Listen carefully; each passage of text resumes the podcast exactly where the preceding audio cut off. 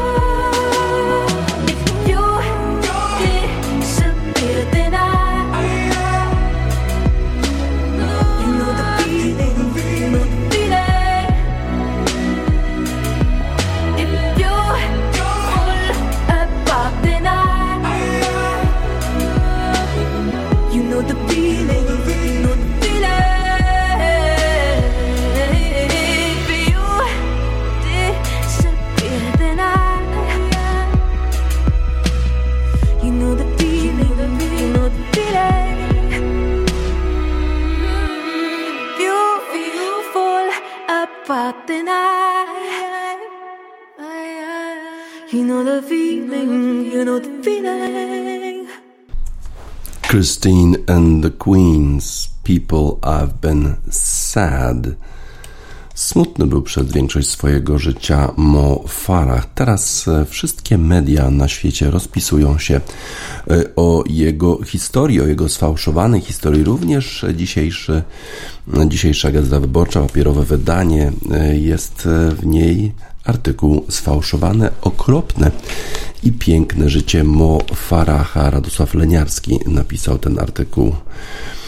E, wielki Mo Farah w rzeczywistości nazywa się Hussein Abdi Kahin. Przeszmuglowano go do Wielkiej Brytanii z fałszywym paszportem, a przez pierwsze lata życia na wyspach był traktowany jak niewolnik. Oficjalnie w Wikipedii e, Farah urodził się w Somalii. Przybył do Wielkiej Brytanii z Mogadiszu jako ośmiolatek, by połączyć się ze swoim ojcem pracującym w Londynie. Prawda jest zupełnie inna.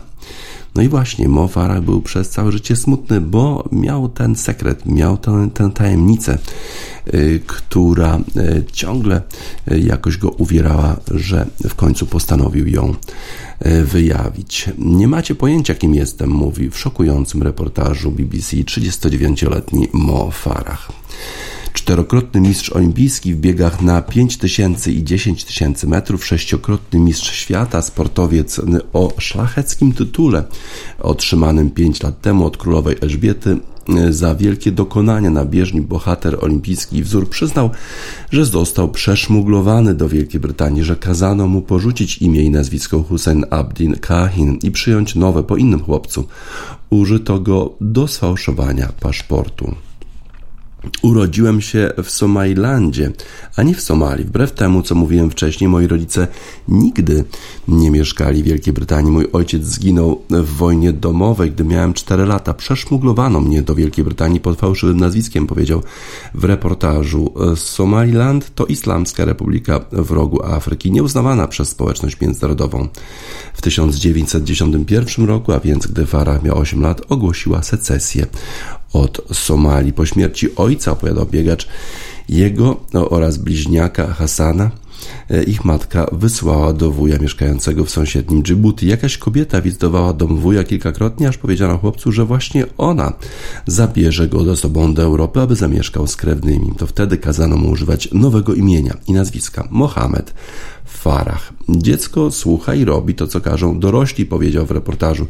Kiedy dotarliśmy do domu kobiety Wielkiej Brytanii, zabrała ode mnie kartkę z kontaktami do moich krewnych, na moich oczach podarła ją i wrzuciła do kosza. Od tego momentu wiedziałem, że wpadłem w tarapaty. Miał wtedy 9 lat, a nie 8 choć w całej historii to nic nieznaczący szczegół oraz nie mówił po angielsku. Powiedział, że w pierwszych latach na Wyspach był bardzo źle traktowany przez rodzinę, u której zamieszkał. Po przemycie w reportażu użył sformułowania o traktowaniu go jak niewolnika, aż wreszcie nauczyciel WF-u w jego szkole podstawowej Alan Watkinson pomógł mu złożyć wniosek o obywatelstwo i wspierał go w skomplikowanym procesie przed pracownikami społecznymi i imigracyjnymi. Dopiero od tego momentu obie biografie Mo Faraha i Husseina Abdi Kahima nałożyły się na siebie i poszły znanym już kibicom na całym świecie szlakiem chwały. Taka jest prawdziwa historia najbardziej utytułowanego biegacza w historii Wielkiej Brytanii. W reportażu Farah powiedział, że zdecydował się zdjąć brzemię życia w kłamstwie z siebie, swojej rodziny i przyjaciół, którzy od lat znali prawdę, że motywowały go do tego własne dzieci. Jako rodzic zawsze chcesz być szczery ze swoimi dziećmi, mówić im prawdę o przeszłości. Miałem wrażenie, że zawsze jakaś część nie jest mną z powodu tej tajemnicy, powiedział. Jego żona Tania też wypowiedziała się w reportażu. Wspominała, że w 2010 roku, gdy zbliżał się termin ich ślubu, coraz bardziej zdawała sobie sprawę z luk w historii Muafaraha. W końcu wyczerpała go dociekaniami i wyznał jej prawdę. Ale pierwszym, który dowiedział się prawdy, był Watkinson, ów nauczyciel WF-u w szkole podstawowej, który poznał się na talencie chłopca do biegania. Fara w reportażu wspominał, że bał się, że Watkinson będzie miał kłopoty, gdy prawda wyjdzie na jaw.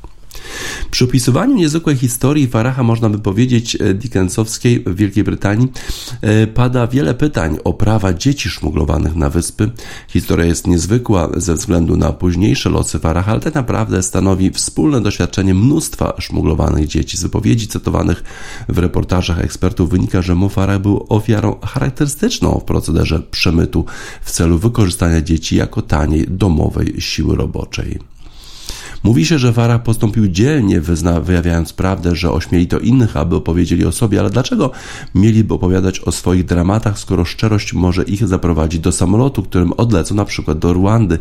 Rząd brytyjski uzgodnił z Rwandą plan, zgodnie z którym miał wysyłać tam imigrantów z różnych krajów złapanych na wyspach. Został on zatrzymany przez Europejski Trybunał Praw Człowieka tuż przed odlotem pierwszego samolotu. W pierwszym, w, w przypadku Faraha Home Office, czyli Ministerstwo Spraw Wewnętrznych, już poinformowało, że nie rozpocznie dochodzenia w sprawie nielegalności jego pobytu na wyspach, ale on sam wcale nie był tego pewny, gdy zgodził się na reportaż. W zeszłym roku władze imigracyjne Wielkiej Brytanii zanotowały 10% wzrost liczby szmuglowanych przez przemytników dzieci, to znaczy y, tych, które zostały złapane. W sumie było ich 5468. Połowa to Brytyjczycy przemycani wewnątrz kraju przez gangi przemytników i handlarzy. 2477 przeszmuglowano z zagranicy, jak Faraha, to znaczy jak Husseina Abdi Kahina. W reportażu Farah występuje wraz z braćmi, a także z prawdziwym Mohamedem Farahem, od którego przejął imię i nazwisko. Niesłychana historia Mo Farah nie mógł już żyć w kłamstwie, e, wyjawił swoją historię. E, smutna to historia generalnie tych wszystkich dzieci. Ona zakończyła się mm, bardzo dobrze w przypadku Mofaracha, no ale jak kończy się w przypadku innych, tego tak naprawdę nie wiemy. Tom Mouse Smith, Could I Live With Being Fake? E, nie mogę już żyć w kłamstwie.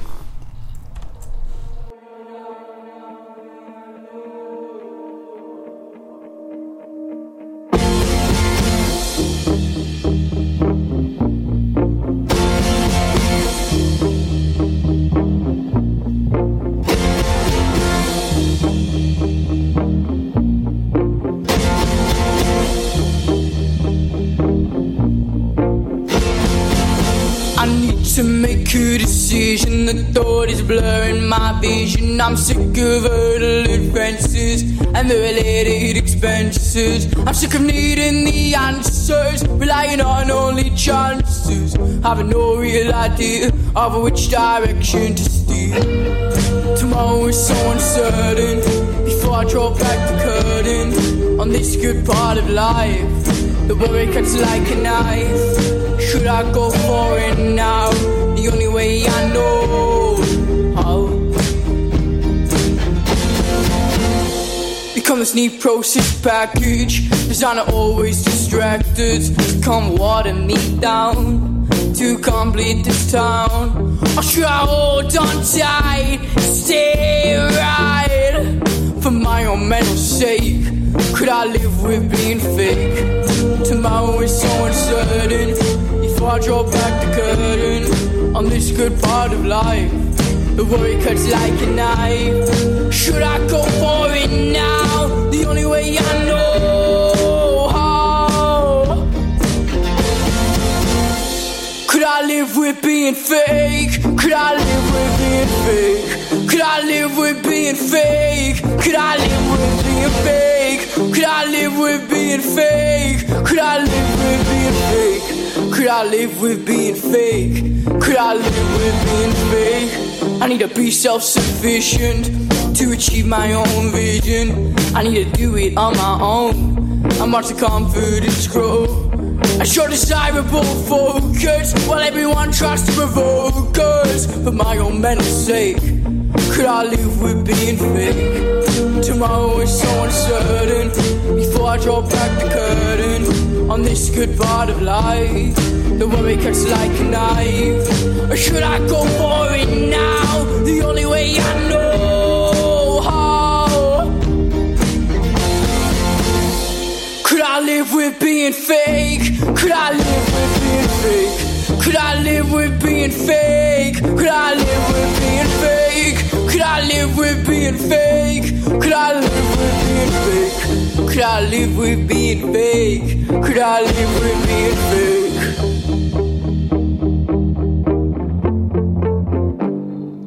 Tomorrow is so uncertain. Before I draw back the curtain on this good part of life, the worry cuts like a knife. Should I go for it now? The only way I know how. Should I go for it now? The only way I know how. Tom Mouse Smith w utworze Could I Live With Being Fake? Czy mógłbym żyć w kłamstwie? Przez długie lata musiał żyć w kłamstwie Mo Farah, a teraz wyjawił, że nie jest Mo Farahem, a tak naprawdę nazywa się Hussein Abdi Kahina. Niesamowita historia. Niesamowite historie działy się wczoraj na 11 etapie Tour de France. Wydawało się, że w tym wyścigu Tour de France faworyt Tadej Pogaczar poradzi sobie śpiewająco. Wygrał już dwa etapy, ma przewagę, miał przewagę przed 11 etapem sporą, ale zespół Jumbo-Visma zdecydował, że zaatakuje na etapie 11. Najpierw zaatakował Primoz Roglic, który właściwie już nie ma specjalnie szans na wygraną w Tour de France, bo w poprzednich etapach już sporo minut stracił. No ale trzeba było odpierać ataki Słoweńca Primosza Roglicza. Musiał to robić zespół, który wspiera Tadeja Pogaczara, a zespół jest osłabiony, bo jeden z zawodników musiał się wycofać ze względu na zakażenie koronawirusem. Zakażony jest również Rafał Majka, który jednak dalej jedzie, bo nie ma objawów zakażenia koronawirusem, ale widać było, że jednak chyba jest słabszy, bo w pewnym momencie Rafał Majka po prostu sobie nie poradził i odpadł z rywalizacji na podjeździe na, tym, na tych ostatnich 5 kilometrach do zakończenia tego etapu. No więc e, najpierw Primoz Roglic z Jumbowizmy e, trochę namieszał w e, peletonie, ten się rozerwał, a potem na 5 km przed końcem zaatakował Jonas Vingegaard. Wcześniej jeszcze wydawało się, że to będzie e, etap, na którym mogą zatriumfować Francuzi. Jeden z Francuzów prowadził na 2 km do końca, nawet chyba, może 4 km do końca, e, ale potem się okazało, że no te 4, te 5 km to jest najważniejsze 5 km na razie w tym wyścigu, bo e, ta wspinaczka na Col du Granon okazała się bardzo, bardzo trudna. Po raz pierwszy od 1986 roku ścigali się tutaj zawodnicy na Tour de France. No i okazało się, że ta wspinaczka na Col du Granon była zbyt trudna dla Tadeja Pogaczara. Najpierw zaatakował Wingard, potem zaatakowali jeszcze inni.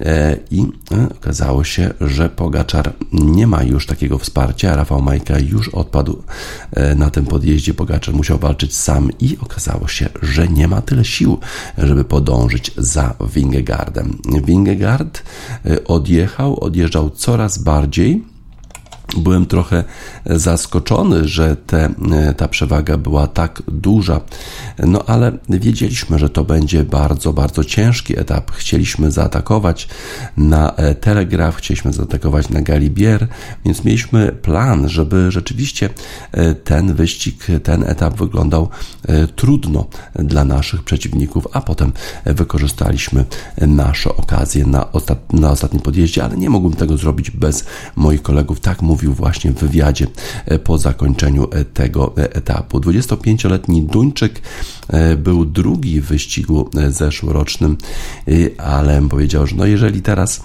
nie zaatakowałby, to prawdopodobnie również byłby, byłby drugi więc po prostu trzeba było wykorzystać szansę, trzeba było zaatakować i zobaczyć, czy ten plan się powiedzie. Y, Primoz Roglic wykonał niesamowitą robotę, potem dziękował y, Primożowi Rogliczowi Wingegaard po tym y, etapie. Rzeczywiście wymęczyliśmy trochę zespół United Arab Emirates. Pogaczar nie był w stanie zareagować i mógł tylko patrzeć, jak mu Duńczyk odjeżdża, ale po zakończeniu tego etapu 23-letni Słoweniec w dalszym ciągu powiedział, że to nie jest koniec. Tutaj straciliśmy dzisiaj 3 minuty, ale może jutro zyskamy 3 minuty. Na pewno będę walczyć do końca. E, dużo jeszcze kilometrów jest do zakończenia całego wyścigu, bo przecież kończy się on dopiero 24 lipca, a dzisiaj trzeba będzie pokonać kilka e, wielkich e, wzniesień Galibier, Croix de Fer, a potem Alpe d'Huez.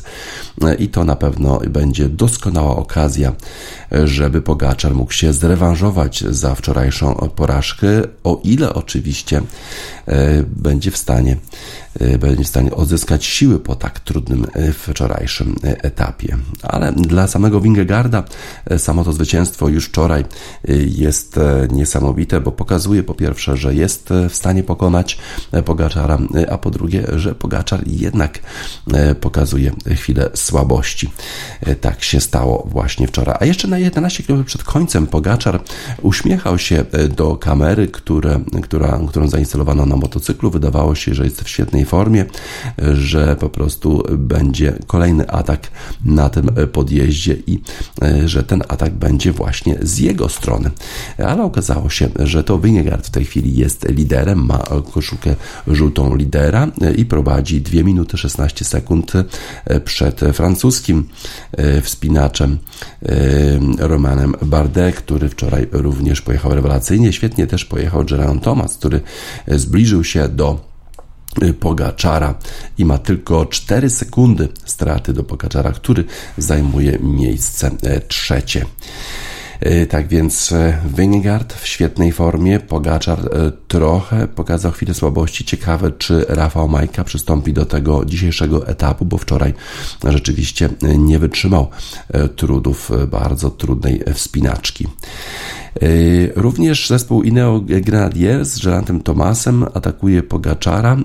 Chcieli wczoraj zaatakować, nie, nie spodziewali się, że Pogaczar pokaże taką słabość, ale mają w dalszym ciągu plan, żeby atakować, żeby Żeran Thomas jednak miał szansę zwycięstwa w tym Tour de France. Niesamowity etap 11, a dzisiaj czeka nas pewnie jeszcze ciekawszy z finiszem w Alp d'Huez. A Wingegaard okazał się kolarzem kompletnie z innej planety, tak jak w utworze Bass Astral X Ego Planets.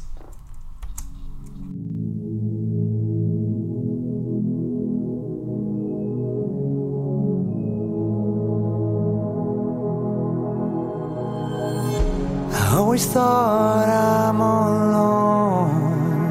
So stay, don't leave me, don't go. The universe is cold. So now that I know you give me a little warmth. It's too bad I see. It's all black, so fill me with dreams.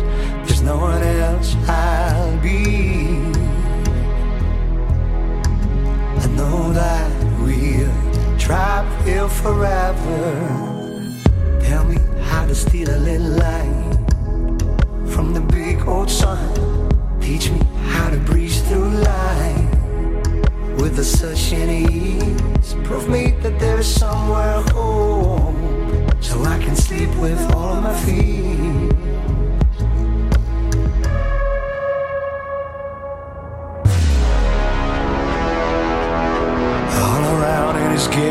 darker. And you're the only one equal to me. And I will wait for you till the morning. The time is the only thing I feel.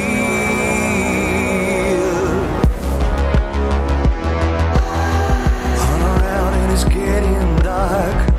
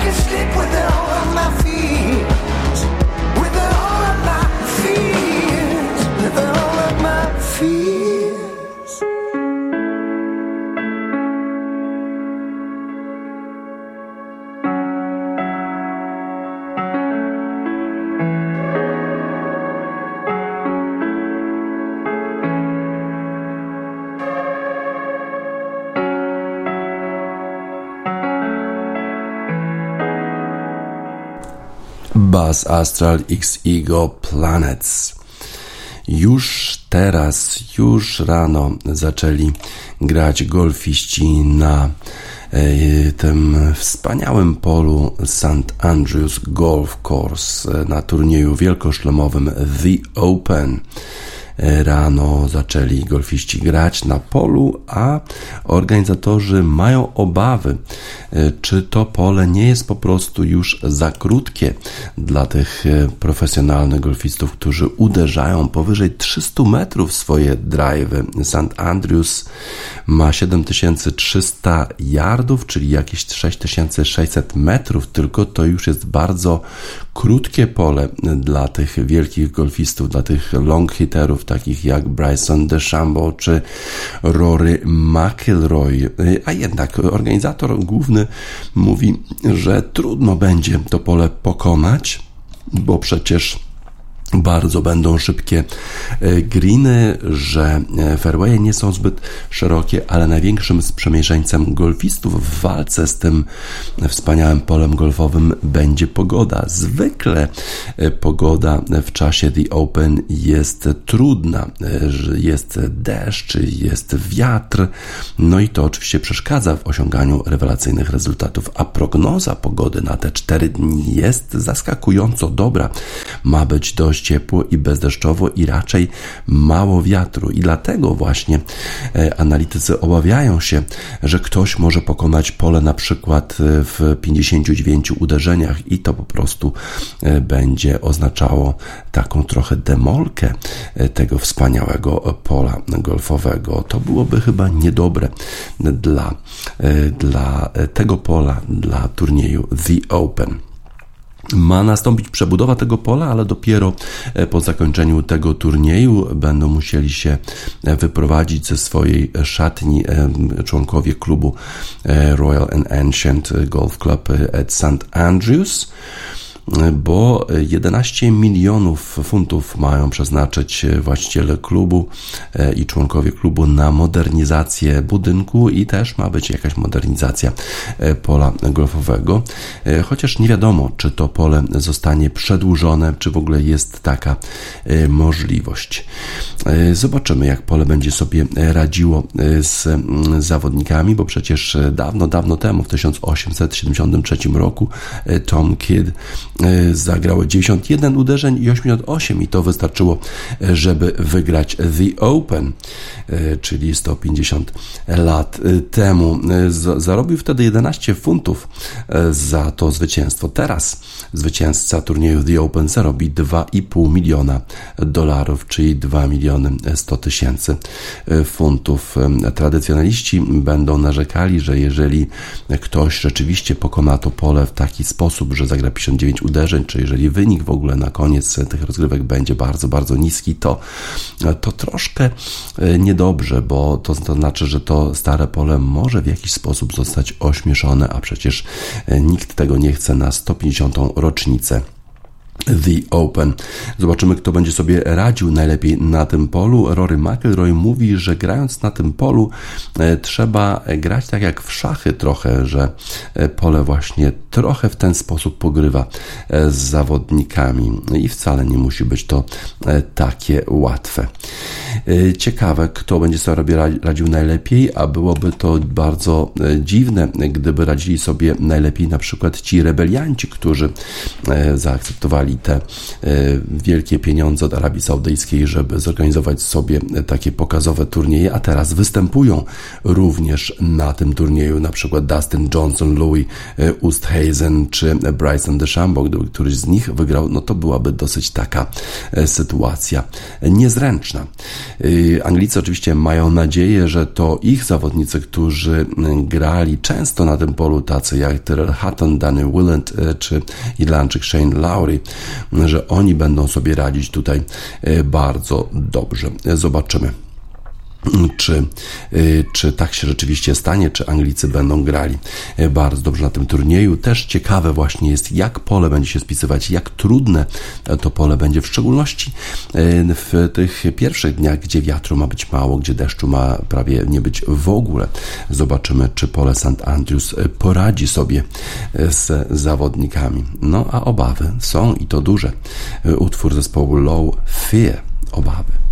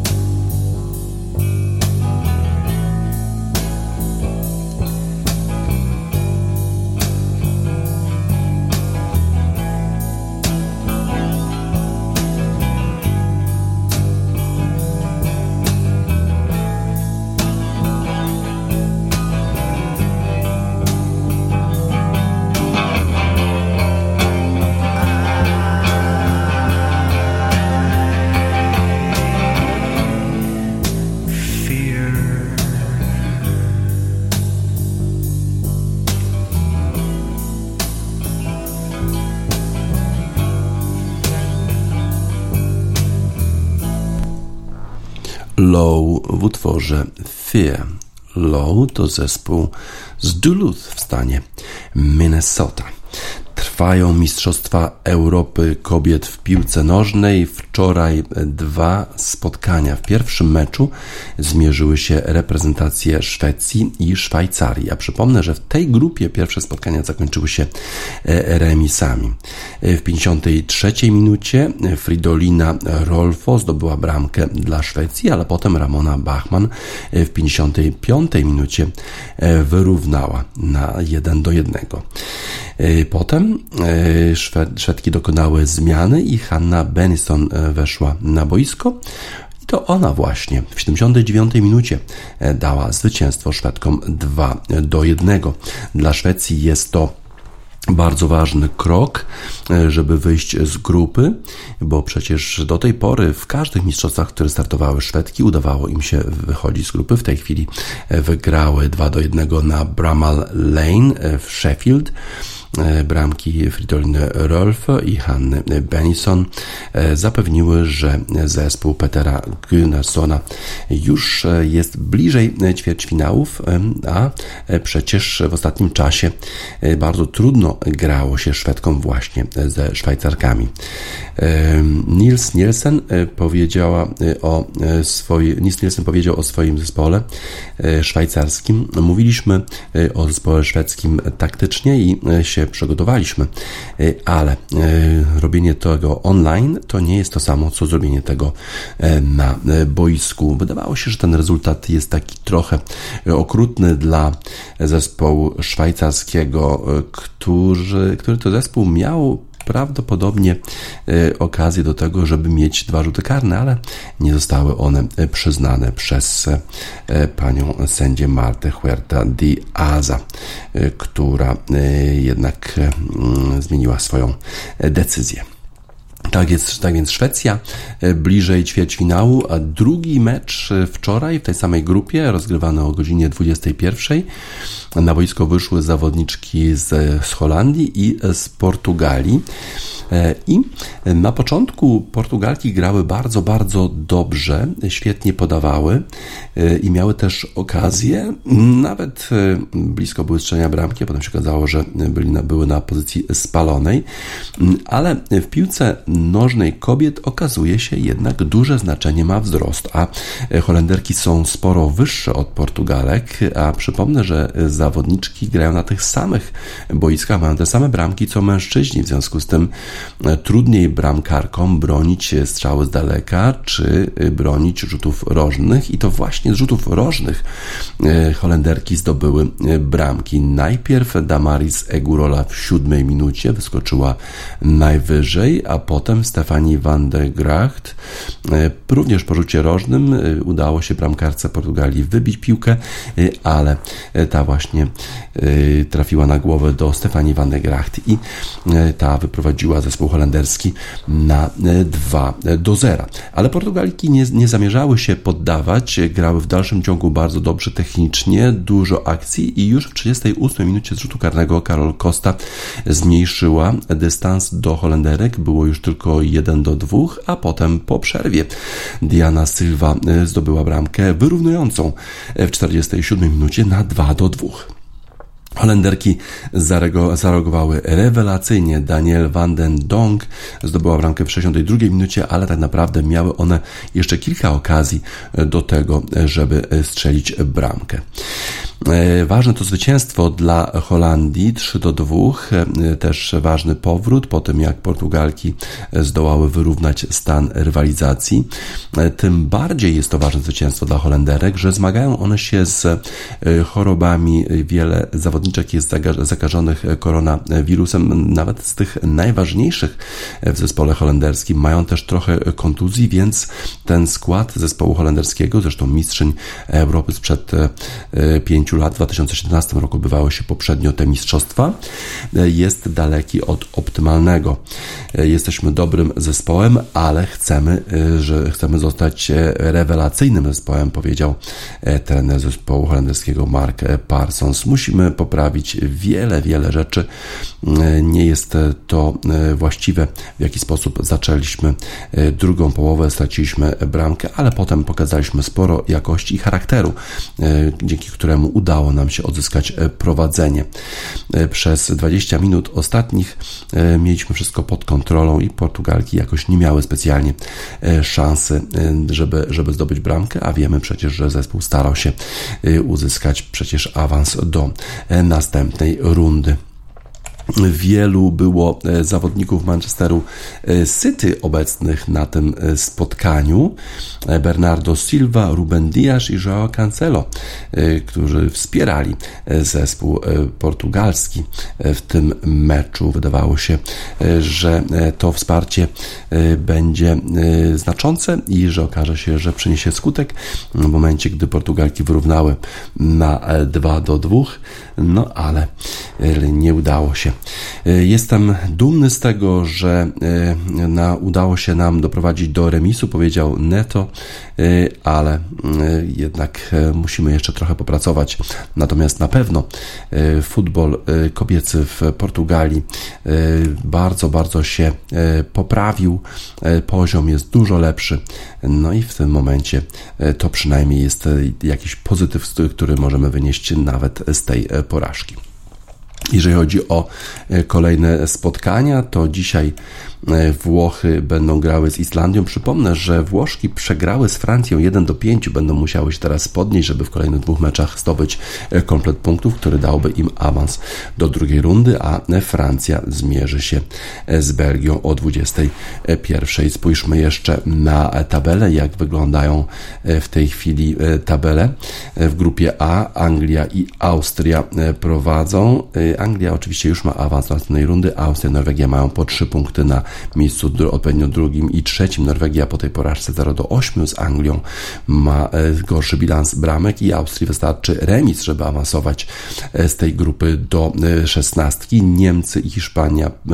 Niemcy prowadzą w grupie B po pokonaniu Hiszpanii bardzo wyraźnie, a Dania Y, Dania jest na miejscu trzecim, również y, trzy punkty, tak samo jak y, Hiszpania. Finlandia na miejscu ostatnim w grupie C, Holandia po tym zwycięstwie, tak samo jak Szwecja, mają po cztery punkty, taką samą różnicę bramek, ale Holandia ma o jedną bramkę więcej zdobytą, dlatego ona w tej chwili jest przed Szwecją. Portugalia i Szwajcaria po jednym punkcie tylko, a w grupie D nie rozgrano jeszcze drugiej rundy spotkań. Dzisiaj właśnie ta runda. Francja 3 punkty, Islandia, Belgia po remisie e, mają po jednym punkcie, a Włoszki 0 e, punktów, bo przegrały 1 do 5 właśnie e, z Francją. Dużo ciekawego dzieje się na Mistrzostwach Europy kobiet rozgrywanych w Anglii. Niektóre z tych spotkań rozgrywane są na dużych stadionach, tam gdzie gra Anglia, a inne na mniejszych, no ale kibiców jest bardzo dużo. To napawa optymizmem, jeżeli chodzi o rozwój futbolu kobiecego w szturmem wdzierają się e, piłkarki nożne e, w ten świat medialny zdominowany przez męski futbol. Grace Cummings, Storm Queen, to mam właśnie ten utwór dla tych piłkarek, e, które przecierają szlaki.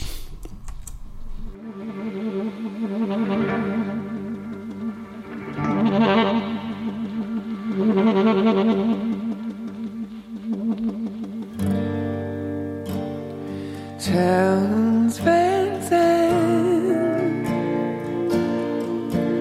took a hold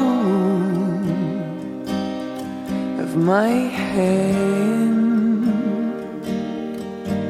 so I wouldn't feel alone. I just can't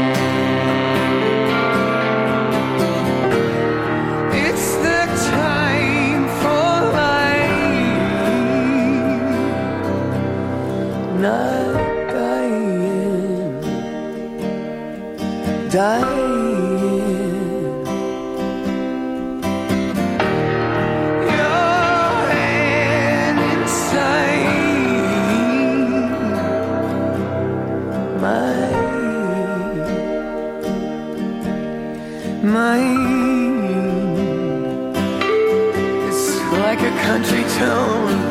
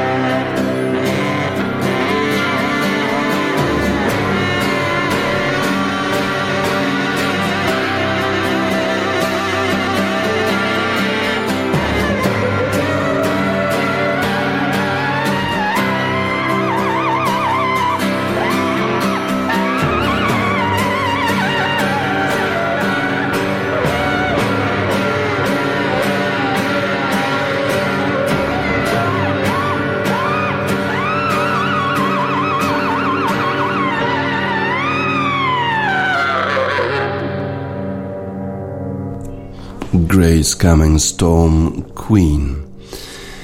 E, wczoraj Royal and Ancient, e, szef tej organizacji, Royal and Ancient, e, to jest organizacja, która zajmuje się turniejem The Open. Royal and Ancient, sama nazwa wskazuje, to bardzo stara organizacja i jest to pierwsza organizacja golfowa, która wypowiedziała się otwarcie e, przeciwko rebeliantom, którzy e, organizują i biorą udział e, w turniejach Live Series organizowanych przez Arabię Saudyjską Grega Normana. Greg Norman w ogóle nie został zaproszony na uroczystości związane ze 150-leciem turnieju The Open, a przecież jest mistrzem The Open z poprzednich e, lat. E, no i generalnie zaproszono wszystkich mistrzów, e, a jego jednak nie, a to dlatego, że właśnie organizuje te wulgarne rozgrywki Live Series. Pan Slambers wypowiedział się otwarcie przeciwko tym rozgrywkom, mówiąc, że one są wulgarne, że nie stanowią rzeczywistej sportowej rywalizacji takiej, jaką e, powinny być rozgrywki w golfa. I rzeczywiście tak jest, bo przecież Arabia Saudyjska płaci e, setki milionów dolarów e, tym dawnym legendom golfa tylko za to, żeby się te legendy pojawiły na tych turniejach i, i próbowały wybierać wizerunek Arabii Saudyjskiej na arenie międzynarodowej. Tacy zawodnicy właśnie jak Phil Mickelson czy Dustin Johnson, którzy przyjęli ponad 200 milionów dolarów za to, żeby startować startować tam. Nikt y, nie y, kończy tych rozgrywek w Live Series bez pieniędzy. Nawet ostatnie miejsce to jest jakieś 120 tysięcy y, dolarów. Też tylko jest na zaproszenie, nie można tam się samemu zgłosić, nie ma jakiejś kwalifikacji. Te reguły są mało przejrzyste. Chociaż oczywiście reguły do, do rywalizacji czy zaproszenia to są takie turnieje na zaproszenie, gdzie samemu nie można w kwalifikacjach zostać zakwalifikowanym do tego turnieju, więc powiedzmy to nie jest ta różnica, ale rzeczywiście format taki e, wulgarny e, to co jest coś, co nie podoba się e, organizacji Royal and Ancient i szefowi Slambersowi. Z drugiej strony jednak oczywiście Arabia Saudyjska jest członkiem e, organizacji zrzeszającej, e, zrzeszającej wszystkie związki golfowe, więc e, w sumie ma prawo organizować turnieje. No ale format i sposób i ta wulgarna formuła chyba nie podoba się tym wszystkim, którzy, którzy chcą naprawdę rywalizować w golfa. Właściwie e, już rozpoczął się The Open, nie powinniśmy pewnie się już zamować tymi rebeliantami i mamy taki utwór o dosyć e, znamiennym tytule. Jonathan Bree, e, nowozelandzki artysta, a utwór zatytułowany jest po prostu Fuck It.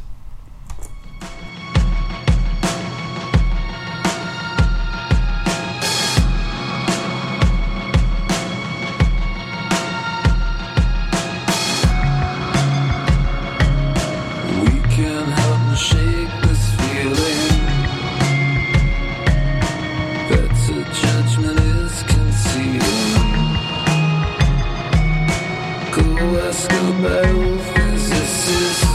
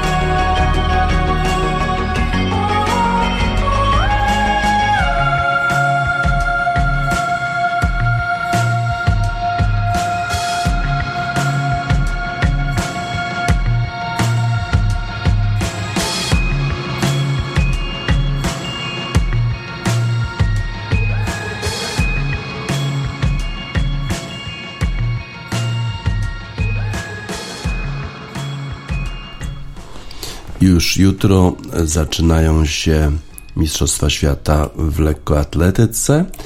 E, my mamy swoje szanse na medale, oczywiście w tradycyjnych naszych konkurencjach, jak rzut młotem, ale na przykład też mamy pewnie szansę w siedmioboju kobiet. W ostatnim czasie świetnej formie jest Adrianna e, Sułek. W tej konkurencji rywalizować będzie również Katarina Thompson-Johnson, która fenomenalnie spisywała się e, historycznie w tych zawodach, ale potem miała niesamowitą ilość kontuzji, włącznie z zerwanym y, Achillesem.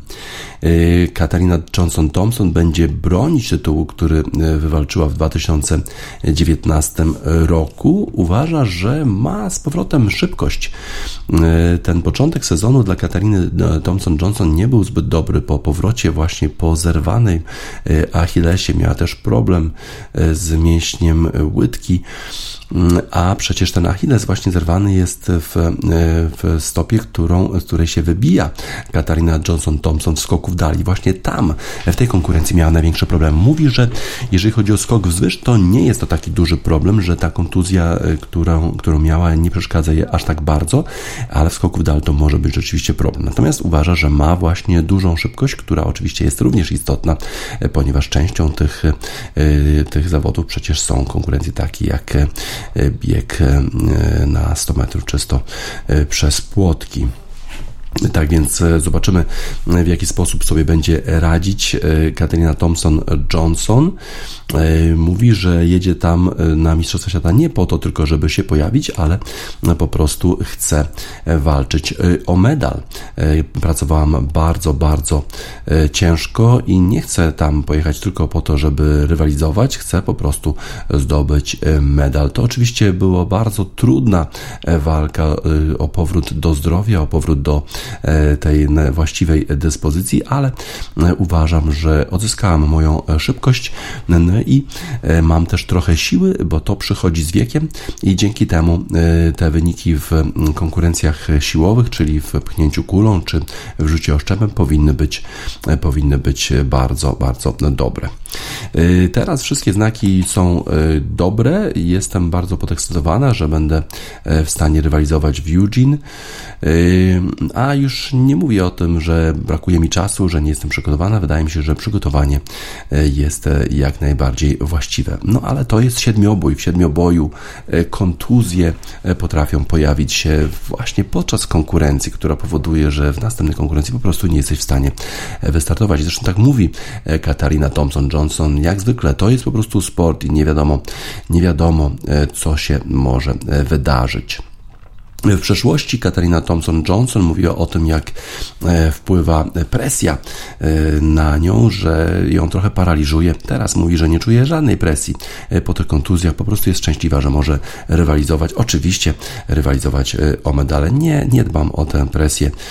Wiem, co już wywalczyłam, co wygrałam i teraz właściwie nie mam nic do udowodnienia. E, jeżeli chodzi o to, e, jaka, jak wygląda konkurencja e, Johnson-Thompson, no to nie ma jakiejś takiej zdecydowanej faworytki. Mistrzyni olimpijska Nafi Tiam oczywiście pojedzie do, do Eugene jako faworytka, ale ona nie rywalizowała w ogóle w tym sezonie w siedmioboju i nie wiadomo w jakim stanie są jej przygotowania do sezonu. Zobaczymy. Może nasza Adriana Sułek, to może to ona w, będzie jedną z tych faworytek, która zagrozi Katarinie Johnson-Thompson, czy zagrozi Nafi Tiam. Oczywiście życzymy jej e, jak najlepiej. Życzymy również e, dobrego występu Katarinie Johnson-Johnson, w szczególności e, zdrowia, no bo przecież e, ta konkurencja niesłychanie trudna mm, i tam o kontuzję bardzo, bardzo łatwo. A Katarina Johnson-Thompson sporo już tych kontuzji miała. Mamy nadzieję, że tym razem obejdzie się bez żadnych kontuzji. Popie Juda, Strong Woman dla Katariny Thompson-Johnson i dla naszej Adriany Sułek, żeby rywalizowały jak najlepiej na tych Mistrzostwach Świata, które zaczynają się już jutro.